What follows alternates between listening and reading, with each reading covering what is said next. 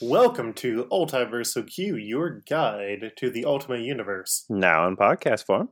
I'm Luke, And I'm Devin. and this week we're talking about Ultimate Spider Man, Daredevil, and the Punisher. Also the X Men. yeah, uh probably if I had known how the first story was going to be, we could have put that on to our previous episode about Ultimate Daredevil and Ultimate Elektra, but uh that was written like a few years after this story and both of those are better than this one that we're talking about today. But that would have given X Ultimate X Men a bit more of a focal point. Yes. But then that would have made last week's episode real long. hmm That is a fair criticism. But uh, first, we have uh, new cover art. Oh, that new cover art looks really good. Yes, it was done by Tracy Shepard, who has at least one entry on the Trials of the Multiverse list. But uh, yeah, I requested a bunch of characters for the art, and Tracy was wonderful enough to put them on. So thank you very much. Yes. Uh, you can go and check that out. Hire Tracy to do more work. Everyone loves Luke as Ultimate Wolverine. And your ultimate Ben Riley. Yeah.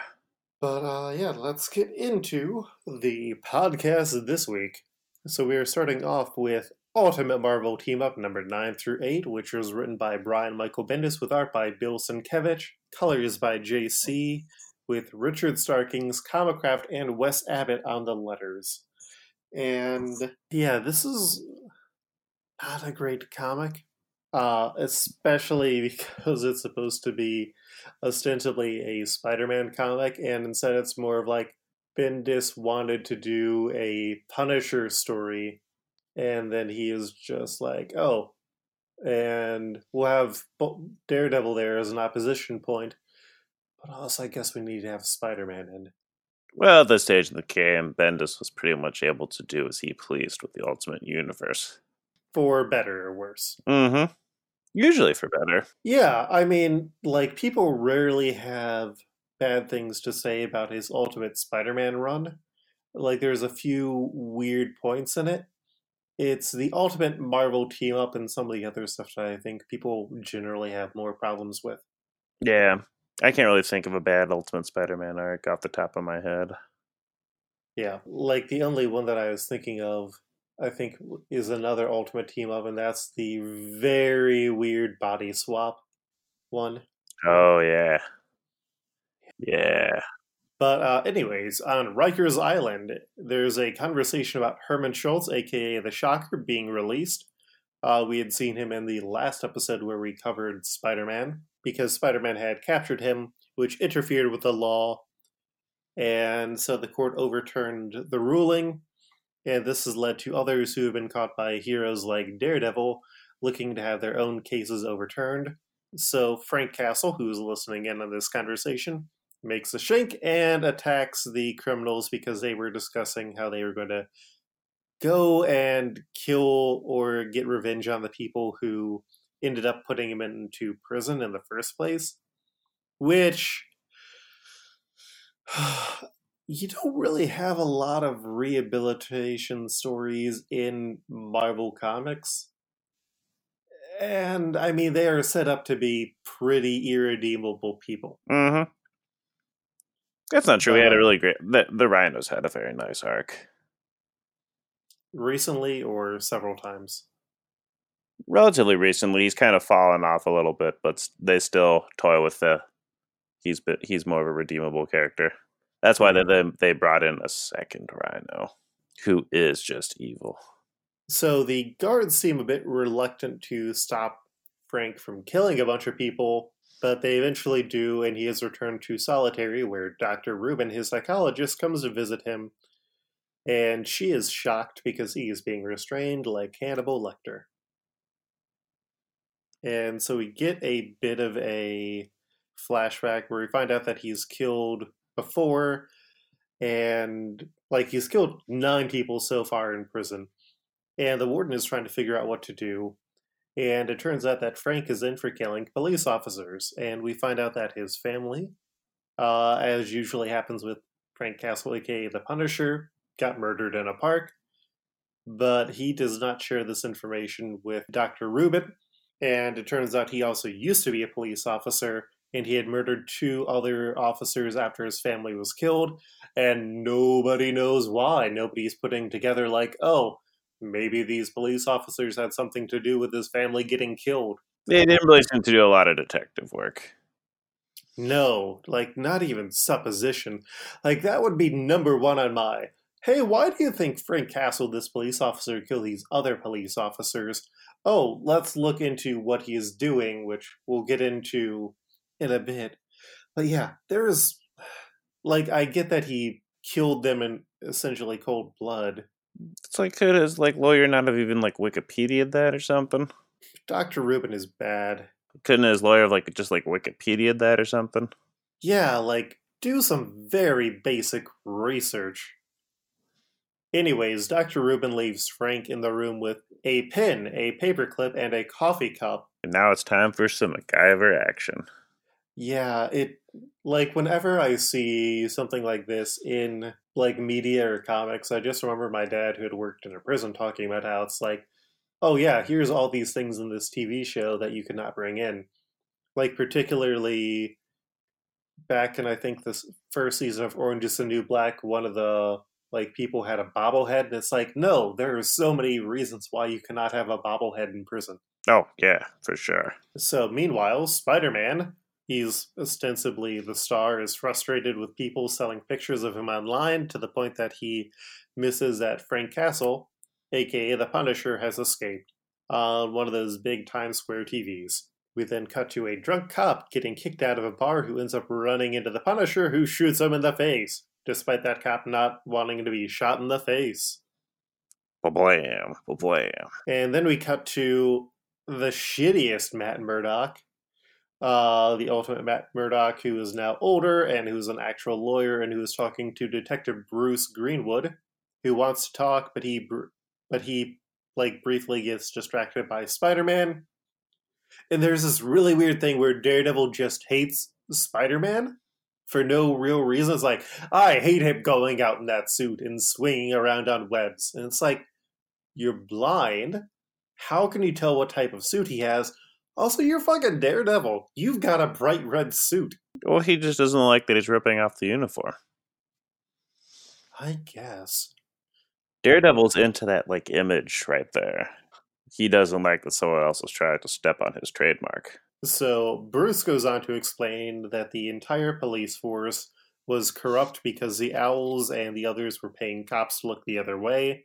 Frank really hated it. He got internal affairs involved, and so Artie Gillette, who had worked as a go between for the owl and the police, suggested when he was very doped up, suggested that they kill Frank before he says anything. Bruce wanted to warn Frank, but Frank was like, oh, yeah, no, I already ratted you out and told Bruce to also turn over everyone else to try and keep some sense of honor.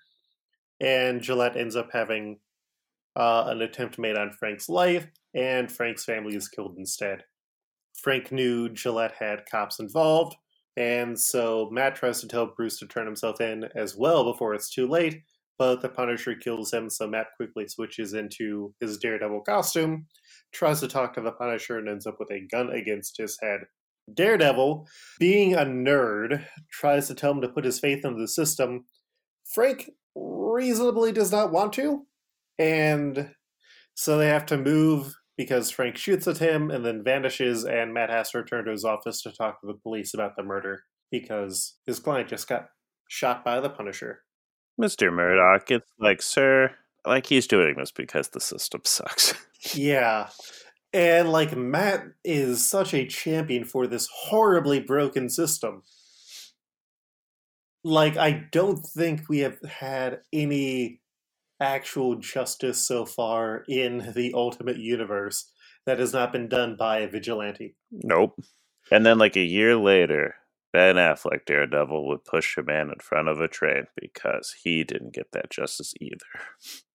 So Gillette comes in and sees that Bruce got shot and knows that he is the next one because he's the only person still involved.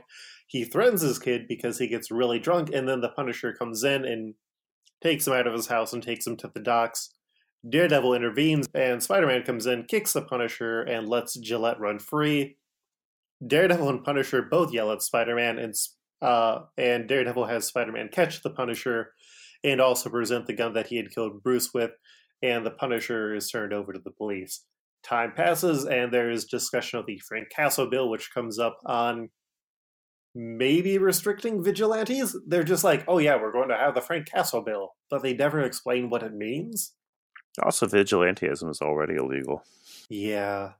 And Matt fights to keep the Punisher out of solitary, which I don't know why, because, like, Matt Daredevil should know that, oh, the Punisher is just going to kill a bunch of people in prison if he is let free.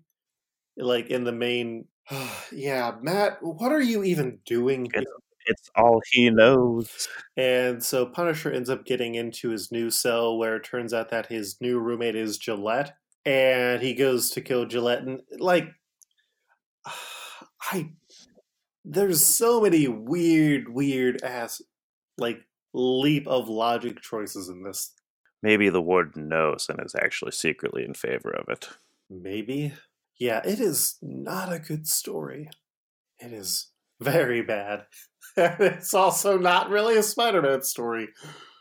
And it's just like you have like the classic trio pairing that have been done well so many times before. Oh yeah. Like I just kept thinking back to that uh one from the Mark Waid Daredevil run where there's the uh Omega Drive and Yeah, like, all the gangs of New York want it, and that's a really good version of this story. yeah, that was a, that was a really good issue or trio rather. Yeah. Like that you should go back and read instead of this. But yeah, here it's just I don't like how they use Spider-Man. I think they could have made him more of a comedic interlude instead. hmm And like they spend so much time setting up the Punisher in this. Also, I don't think Sienkiewicz's work like I love Sienkiewicz. I think that he can do some wonderfully beautiful work, but here it just doesn't add anything. And he's a really weird choice for what should be a very urban and gritty street story. Yeah, no, the art wasn't doing it for me as much in this issues either. Yeah, we'll have the image gallery up when the episode goes up. But uh yeah, let's move to another story with some weird ass choices. Are you ready, Devin? Let's do it, Luke. Next, we are covering Ultimate X Men Volume 1, numbers 1 through 6, and then the one half issue, which I have no idea where the one half issue came from. And also, it should be like 6.5. Well, it was like there was a Spider-Man one, which actually we might have skipped and maybe should have done, but I think they were like made for like those the Wizard magazines. Uh, So I know, oh, I know, I know the Spider-Man one was like made for like a retailer, Hmm. rather than like for just comic stores. Uh, there is the Ultimate Spider Man Super Special. Is that maybe it? Maybe Yeah, that won't be for another few months. I thought there was a one half for Spider-Man too. Maybe not. Maybe not. But uh yeah, it's a weird beast. We'll get to that, but first, Ultimate X-Men volume or 1 number 1 through 6 was written by Mark Millar with pencils by Adam Kubert, inks by Adam Taber, Danny Miki, Joe Weems with colors by Richard Isanove, Avalon Studios, and letters by Richard Starkings and Comicraft's Wes Abbott. And Mark Millar just sort of goes and is like, Hi, it's me, Mark Millar. You know how we were building this whole sense of continuity in this universe and how everything's supposed to flow together? Well, what if there are sentinels, which are giant pink and purple, 20 foot tall murder robots that are already hunting down mutants? And there's apparently some mutant terrorists, but it uh there might not be, and the government is trying to use these robots to kill these mutant terrorists, but you know, this isn't going to get mentioned anywhere else in the Ultimate Universe right now. How's that sound? Sounds good, Mister Millar. it's it's it is a weird place to start because uh, apparently the Brotherhood of Mutants had attacked Capitol Hill as led by Magneto, but also Magneto and the mutants apparently killed government leaders in Washington D.C. and like this should have been when the Avengers were assembled, and the Avengers should be like just together to take down these mutants already. It's I I I get like trying to start with a big flashy beginning, but universal consistency does not like appear here. No. Anyways, Bolivar Trask, who made the Sentinels, is planning to get other mutants in the country within the next six to eight weeks and all the while, Hank McCoy, who is a beefy boy with very big feet, is watching this whole news report on the TV in a bar in San Diego. When an angry barman uh, tries to attack him, suspecting that he is a mutant, Hank stops him and then is threatened to leave by the bartender. And so he tells the bartender that he already left a giant shit in the toilet and didn't flush, which is weird. Like, if he didn't have a problem in the bar, was Hank going to go back and flush that giant shit in the toilet? Probably. It, it's weird. Like, uh, it was his insurance policy. Do you think Hank just naturally has giant shits all the time? Probably. He's a giant man with probably with a giant butt. oh, it's going to lead to some giant poops. So that is when Jean Grey, a redheaded woman who is about 19 years old, appears to offer him work. Jean then heads to Athens, Texas, and uses her mind powers to break out Ororo Monroe from the prison because she was caught stealing cars and has weather powers that she is not very good at controlling. Ororo mentioned that Magneto had tried to offer her work, but she doesn't really want to enslave the human race. And Jean is like, yeah, that's not what we're looking to do either. And then in New York City, Pyotr Rasputin, who is a very strong Russian boy, is meeting for an arms deal to sell a suitcase nuke. They try and double cross him by shooting him with a Gatling gun. He turns to metal, and as he walks away because this entire deal has gone to shit, Jean shows up to talk to him as well. Oh, and also like everyone's dead because they tried to shoot him. Except for the people who show up later. Like it's not a very clear action scene. No. They don't really give the time to establish these are the people on Colossus' side. These are the people who are against him. Because yeah, everybody seemingly ends up dead. So they all end up back at the Xavier Institute for Gifted Children, where Scott Summers, aka Cyclops, gives them their costumes and their code names. Hank McCoy is Beast, Ororo Monroe is Storm, Pyotr Rasputin is Colossus, and Jean Grey is Marvel Girl. And they go to talk to the professor, and they're all also wearing black latex now, which apparently is able to hide the mutant gene but there's a lot of variance in how much you need to wear since Jean is essentially wearing like a sports bra and pants with major cutouts in the legs and that's enough but like Colossus is wearing a full bodysuit so no but even he like all of them are pretty much wearing cutoff uh, shirts.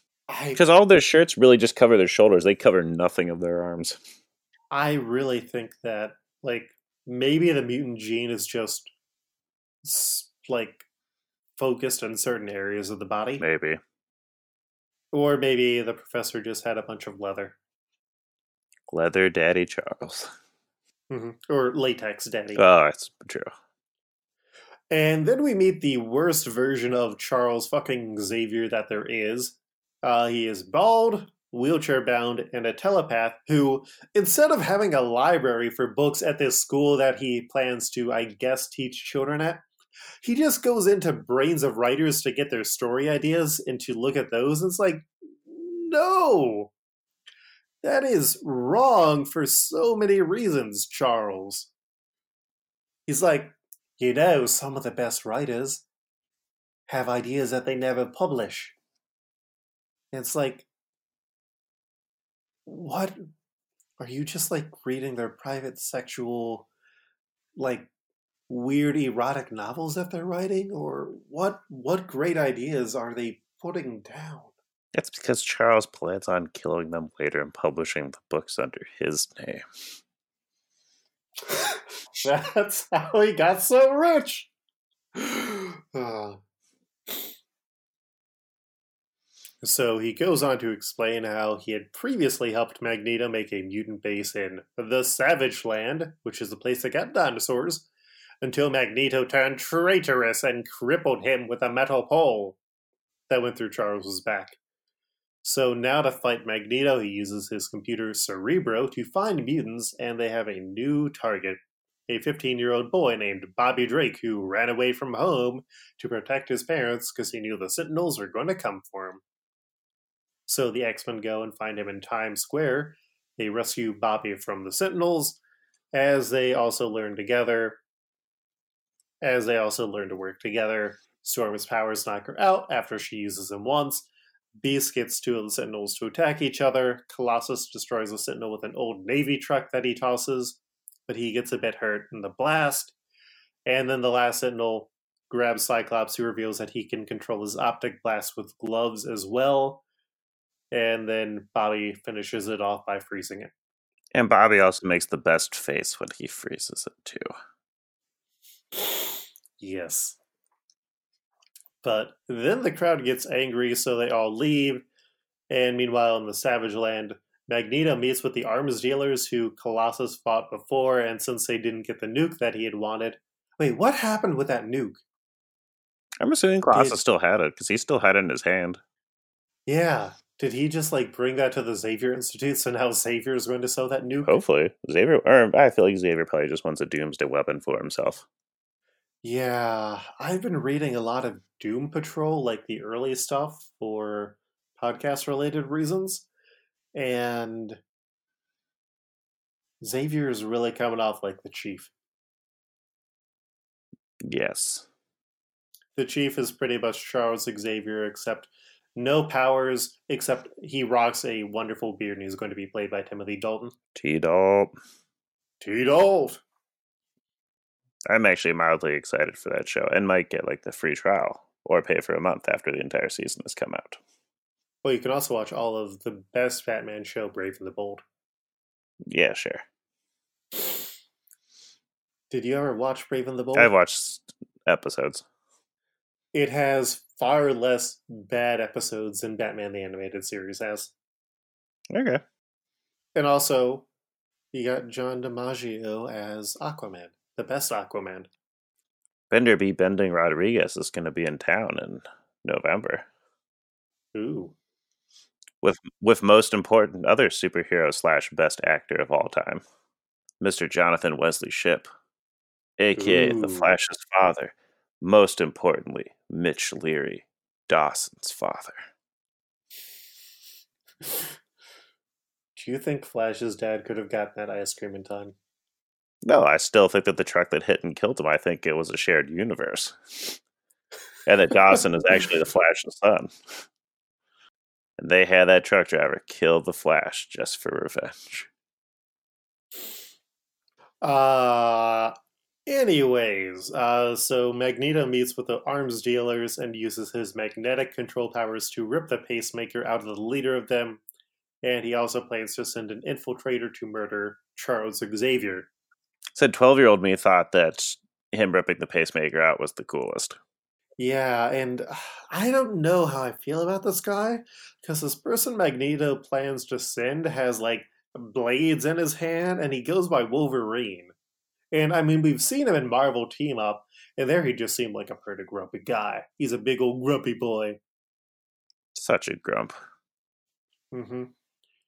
And it's also really unclear if that team up happened before or after he was on the X Men. Mm-hmm. I agree. Yeah, so Wolverine lands in JFK, meets with the contact, and then both of them are gunned down by the military. Beast and Jean, meanwhile, are flying around in the Blackbird jet, and we get the first mention of how Jean is 19 years old, and also she really likes invading people's thoughts. Xavier ends up ordering the X Men to go and get Wolverine, who was apparently part of a Black Ops mutant program run by the Pentagon, who had escaped a year and a half ago, and who has just now been captured again by that program, which is known as Weapon X. Wolverine wakes up and finds one of his old Weapon X cohorts, who goes by Wraith, who has him trapped in an adamantium cage which, because his claws are made out of adamantium, he is unable to escape. And they're just like, oh, yeah, feel free to shoot this dude as many times as you want in this moving vehicle that we have, which seems like not the greatest idea. It's for funsies. Yeah. Well, I'm assuming that would mean that the back wall would also be adamantium, though. Yeah, but then wouldn't like the bullets potentially ricochet and fly back out and destroy the machinery? True. Yeah. Maybe. I mean, I get wanting to shoot Wolverine several times, but gun safety, everybody.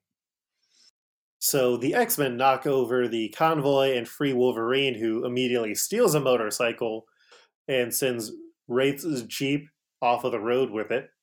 Wolverine is stopped from murdering Wraith, and unknown to them, this was all part of Magneto's plan to get the X Men to trust Wolverine somehow. And that's when Wolverine does a bitchin' trick on his motorcycle. That was the real way that he was going to get them to trust him. Sweet motorcycle tricks? Yeah. He's like jumping his motorcycle over Scott and Jean.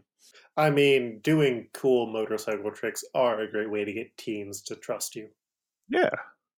They're like, whoa, look at that man, living on the edge, dangerous. We should follow him. And then, like, Professor X realizes he has to step up his game, so he starts doing bitch and wheelchair tricks as well. Of course. Now I'm just imagining Tony Hawk Pro Skater, but instead of getting to play as Iron Man, you get to play as Professor X. You could, because there was a wheelchair kid that you play as in one of them but not like Pro Skater 2, which was the one that everybody remembers. You have to get Chuck unstuck. See, the one that most people remember is either Pro Skater 3 or Pro Skater 4 is the big one. Nope, I don't remember those as much. All Tony Hawk games are great Tony Hawk games. Even 5, once the patch that was bigger than the entire game came out and completely redid it and made it good. I did pick up the somewhat similar, uh, somewhat similar video game, uh, Goat Simulator, which is pretty much Tony Hawk Pro Skater, except you're a goat, and you get to do goat things. It is nothing like Tony Hawk Pro Skater. How is it not like Tony Hawk Pro Skater? You're just a goat. You just run around and hit, like, run into things. And you There's... can build up combos and use your yeah, but you, but you're not doing kill, cool sick ass tricks in the same way. You can if you know how to do it, but I do not have patience for that. So after buying that, I also went and got Katamari Damacy reroll. Nice. La da da da da da da da da da da da da. So time passes, and Wolverine takes to training in the simulation danger room, which here is just more of a VR headset, which is weird.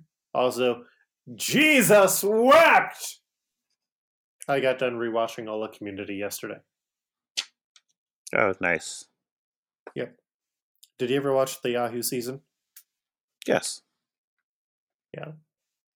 I love the one where the dean gets the VR system and he just keeps yelling, Jesus wept.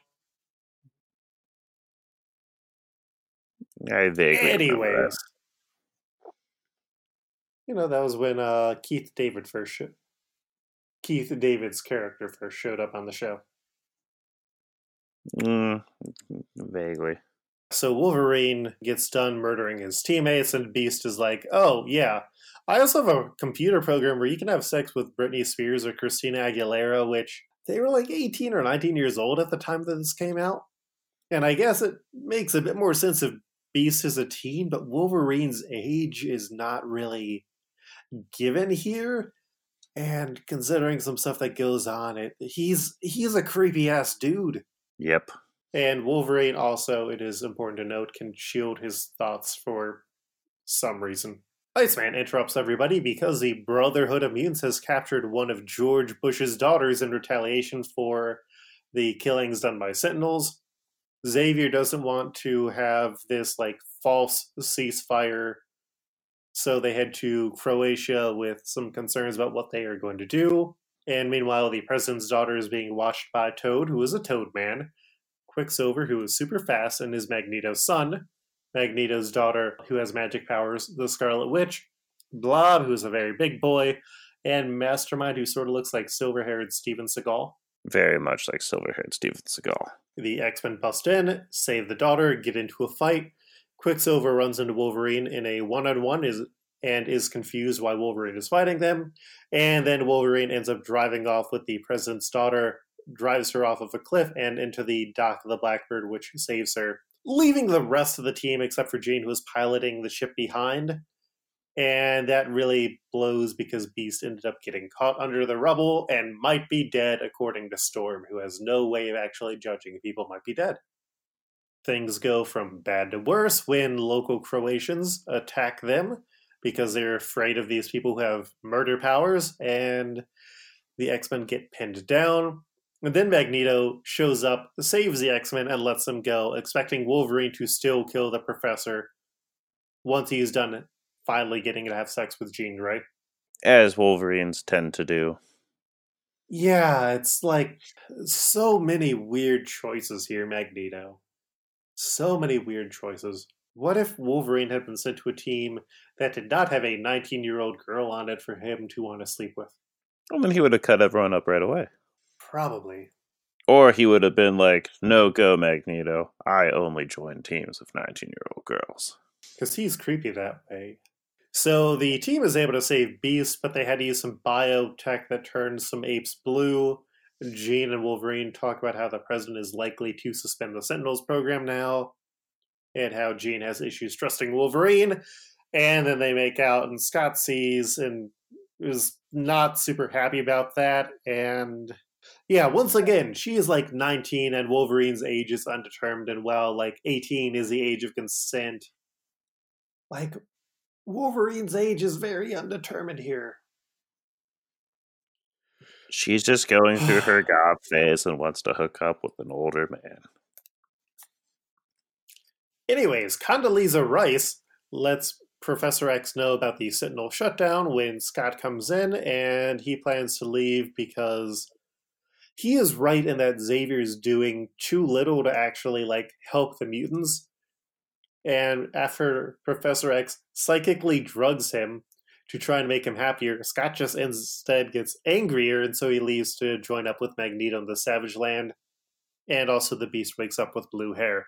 Gotta have blue hair. Can't not have blue hair. Yeah, there's just so many choices here. It's also really weird how, like, the president is pretty explicitly George Bush, and yet they never actually name which of his daughters it was, and none of his daughters went to the school that they mentioned in this. So, like, Mark Millar, what are you doing here? That's because who can really name the daughters of George Bush? I was going to say Chelsea, but that's Clinton. That's Clinton. Come on, Luke. uh. So the Brotherhood with Cyclops now on the team bombs the Parliament building, and he is angry that the Brotherhood didn't give the full warning that he had wanted to give everybody in the building. But they were attacking because Tony Blair planned to make Sentinels, and so they leave with Cyclops angry, and Scarlet Witch tries to soothe him. Meanwhile, in DC, Jean tries to reach Cyclops after a night of having sex with Wolverine, but is unable to. And then they all meet with the president, who doesn't plan to attack the U.S. mutant population, but does plan to send sentinels to attack the Savage Land, which they found by tracking Cyclops in the Blackbird. Which, um, it's a terrorist organization. You're not necessarily risking human lives, and I mean, I'm not necessarily against that. I don't know. I, I have very mixed feelings about using murder robots, but also it's ignoring the fact that Magneto has magnet powers and these robots are made out of metal. So Very much ignoring that part. he gets what he deserves. Yeah. So Cyclops and Magneto meet then because Cyclops is having doubts about Magneto's side as well, and Magneto talks about a lot of reasonably bad shit that humanity has done, like the Holocaust. And Cyclops is like, I don't want to kill. And Magneto's like, fine. But you should listen to my daughter, Scarlet Witch, doing poetry in the language that I made up. And also, she wants to fuck you and call me father in front of my actual son because I get all sorts of weird fetishes here. Hell yeah. It's so many weird choices here, Mark Millar. So Magneto just has like a lot of like these are the power things that make him pleased. I don't like that word pleased. Power move. Meanwhile, Pietro and Scarlet Witch talk about how Magneto loves him, but also hates him for reminding them of how he had sex with a human woman. But before they can get into this very weird conversation, the Sentinels attack, kill a lot of mutants, and Magneto ends up using his magnetic powers to rewrite them to hunt humans in America. And Cyclops is like, well, I guess it's time to call in the X Men. And I guess it's fine that the government didn't see this because X Men Days of Future Past hadn't come out yet, where he Yep. does this exact same thing. I mean, how would they know if if a Hollywood movie hadn't come out yet? I know. So Jean finds out that Wolverine came to kill the professor, and she is angry about this. And Wolverine tries to say that he's apparently changed now for reasons that aren't really ever defined. The X Men fight to hold off the Sentinels, and Magneto steals the president, but Xavier confronts Magneto. Magneto immediately destroys his chair and then points guns and cameras at Charles, missing that Wolverine sneaks up behind him and then guts him. In his dying gasp, Magneto somehow sets off every nuclear missile to fire.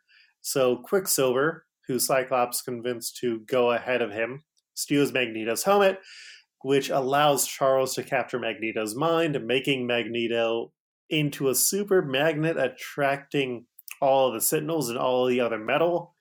And then he turns off Magneto's brain, and Magneto explodes in the atmosphere.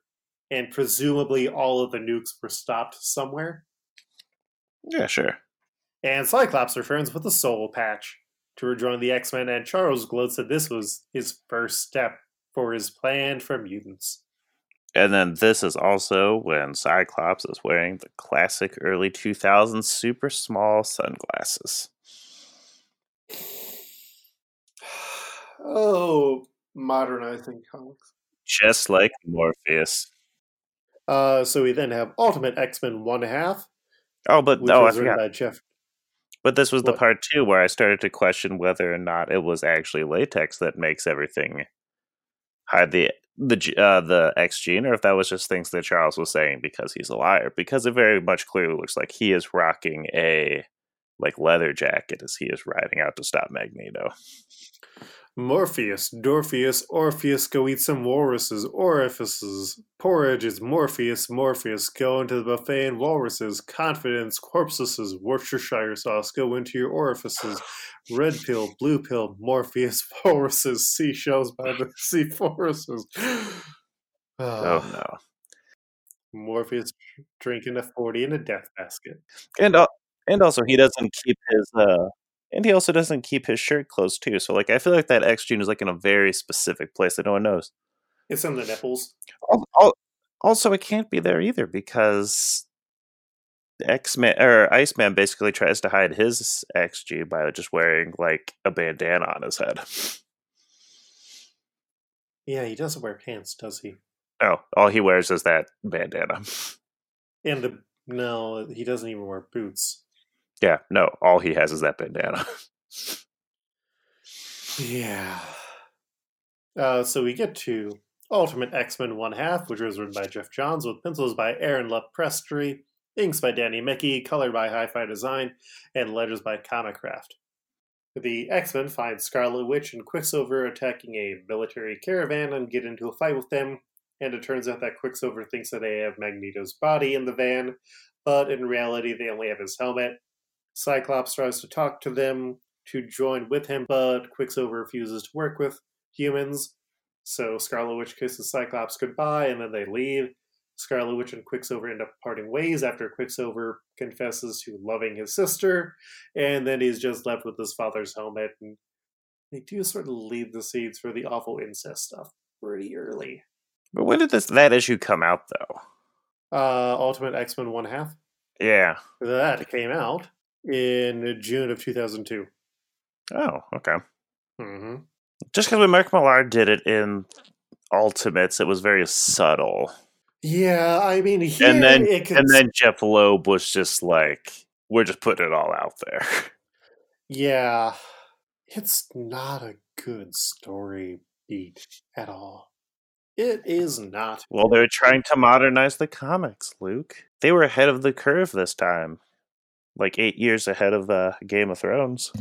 No, because like Game of Thrones started way back earlier, Well, not the show. The show started in like 2010, but the books but no one had read the books by that point, for the most part. there were nerds in our high school who I remember reading the books. Yeah, Well, I don't, but at the same time, it comes out into a much bigger popularity mainstream. It makes it incest mainstream. Okay. Uh, have fun dying on that hill. Okay, uh, so it is time for. Well, it did. Uh, we actually. It 100% did. What? But it 100% did. It made that plotline 100% mainstream. Because, like, everyone watches Game of Thrones except for, like, me. Well, I gave up on it after a while, but yeah, I, I get what you mean. I watched two episodes and thought it was boring. Okay, so Zach, uh, Xavier Files wants to know uh, if the Ultimate X Men were Fast and Furious characters, which ones would they be? Whew. Man, what a great question. Yeah, I'm probably going to watch a few of the movies today because I've still not seen them. Luke, that's a mistake. I know, I'm going to correct that mistake today, Devin. Well, here's what I'd say. Cyclops is very much the more of the Law and Order type character, or a little bit more of a Law and Order type character. He is definitely the Paul Walker of the group. Quite truthfully, I would say, man, that's a tough one because none of them fit into the personality super well. Jean Grey, or yeah, no, Jean Grey, I would kind of say it's more of a Michelle Rodriguez type character. I would say that Storm is Ludacris. Beast, I would say Beast, I would say is more of the Tyrese Gibson role. Uh, And I mean, we haven't gotten a lot of development for most of the characters at this point. Not yet. I mean, Charles is all about the family and whatnot at this stage in the game, so Charles is kind of your big bag Vin. And then Colossus is Dwayne the Rock Johnson. Okay. Uh, yeah, I will. Good. The trailer for that new movie looks dope, and I'm very excited. I heard Idris Elba has superpowers, and that makes me want to watch all of them more now. Though forewarned, none of the other ones have superpowers in them. That's fine. Okay. I want to see some fast cars. So first it starts off about drag racing. Then the second one, also about drag racing, but a little bit of some FBI stuff.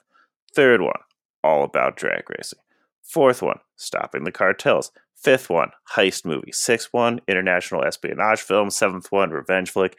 Eighth one, I don't really remember. It wasn't quite as good because after Paul Walker was gone, quite truthfully, the series sort of uh, ended. So you're saying it's got a fast car?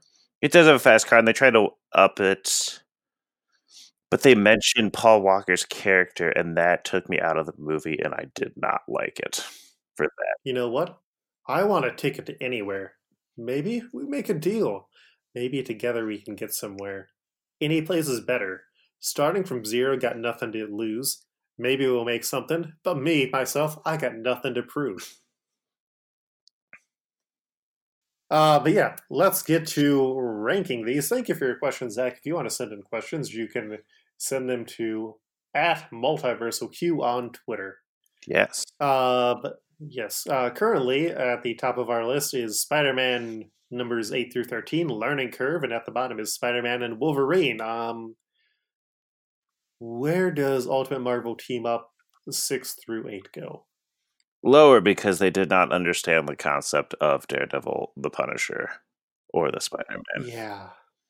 Uh, I think it's worse than Wolverine Yeah, because at least Wolverine was short and had some fun in it. So and I it and it didn't like completely like screw up the characters. yeah.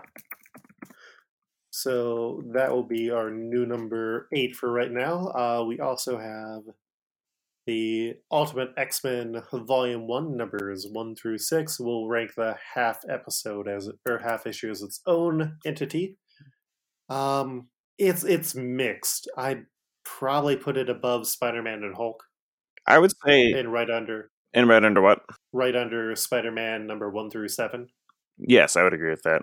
So our new number four. Because say what you will, One, number one it does capture what they were setting out to. It does make a modernized X Men story.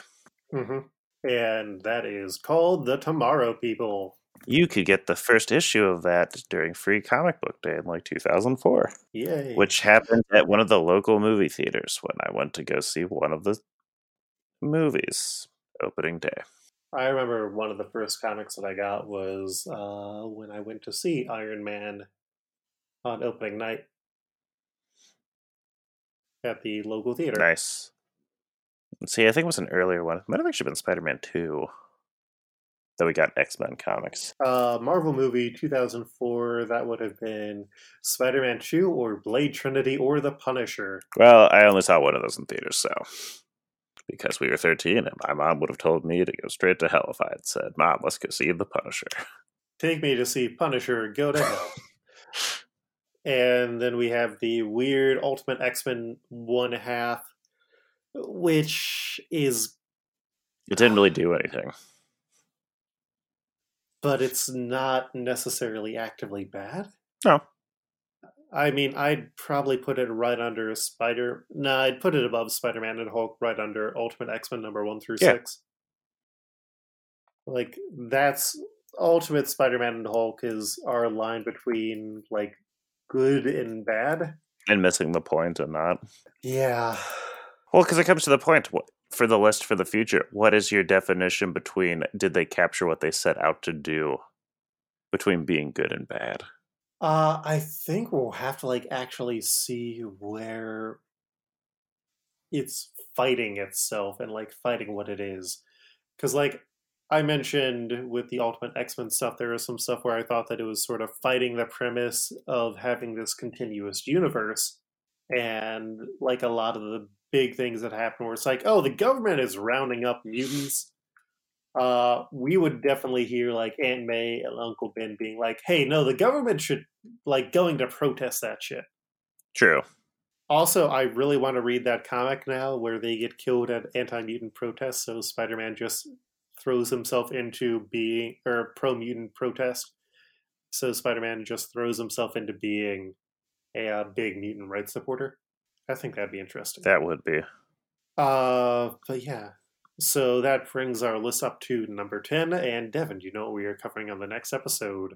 I did not look at the lineup, so I do not actually. Uh, we are covering Ultimate Spider Man numbers 14 through 21 and Ultimate Marvel Team Up numbers 9 through 16, which, if I remember correctly, should uh, like wrap up most of the like Ultimate Marvel Team Up run uh, quickly looking at it. Yeah, that will get us through everything from Fantastic Four, Man Thing, X Men, Doctor Strange, Black Widow, Master of Kung Fu. So a lot of that stuff, and then Ultimate Spider-Man Volume Three is going to be uh, Double Trouble, which looks like it's got some Doctor Octopus in it. Yes. Ooh, and Kraven. Yes, volume three is a good uh, volume. So uh, that is going to be in two weeks, going up on the uh, 17th of February. So watch that with a loved one. And uh, yeah, I am excited about that. And we get Ultimate Shang-Chi. Yeah, I said Master Kung Fu. Yeah. I'm saying for things we get to be excited for. Oh, okay. I like Shang-Chi. remember- I don't remember a lot of that stuff, honestly. Like, the ultimate uh, Marvel team up with Wolverine. I think everybody remembers as one of those. Why did they do this? Why did they make such a weird and creepy body swap one? God. You, you keep You know, saying that maybe it won't be. in this one. I think that was in. I'm like pretty sure that's just in regular Ultimate Spider-Man. Maybe, maybe we'll we'll get to it when we get to it. Um, And it's really only creepy for one reason. Everything actually else about the rest of that issue was fine. It was the one major part. yeah. Uh, but that wraps us up for uh, this week and for this episode. We'll be back in two weeks with number five. Uh, Devin, where can people find you online? You can find me online at FreddoFett. That's F R E D D O F E T T. And Luke, where can people find you? You can find me online at, at Koltreg. That's K O L T R E G. We are both also on the Exiled podcast, which is doing a bunch of one shots for the month of February, which they are very good episodes. Uh, Devin has one going up on the third week. And then you can also find me on the RPG Pals podcast. The second episode of the show went up on Friday, the first of the month, and we'll also be updating on the 15th. You can find that at rpgpals.club. Multiversal Q is a weekly podcast. We are partially listener sponsored. You can find more about that at the Patreon, which is under my name, Luke Herr, L U K E H E R R, uh, for as little as $1 a month. You can listen to Exiled a week early, and you get a bunch of other bonuses. Also, I wanted to mention I'm going to be at Gem City Comic Con, which is uh, I did not know this previously, like the only show that I'm going to going to this year, because that is the same weekend as Space, which is the other show that I typically would go to, and don't have a lot of vacation time this year, so I'm not probably going to be going to Heroes Con this year. Uh, so make sure to see me there. I am going to be tabling with uh, Zach from the. I'm going to be tabling with Zach from the Xavier Files website it is going to be a very good time. We're all looking forward to it. And now I'm going to go watch some Fast and the Furious. Uh, until next time, keep it on the flip mode. Peace.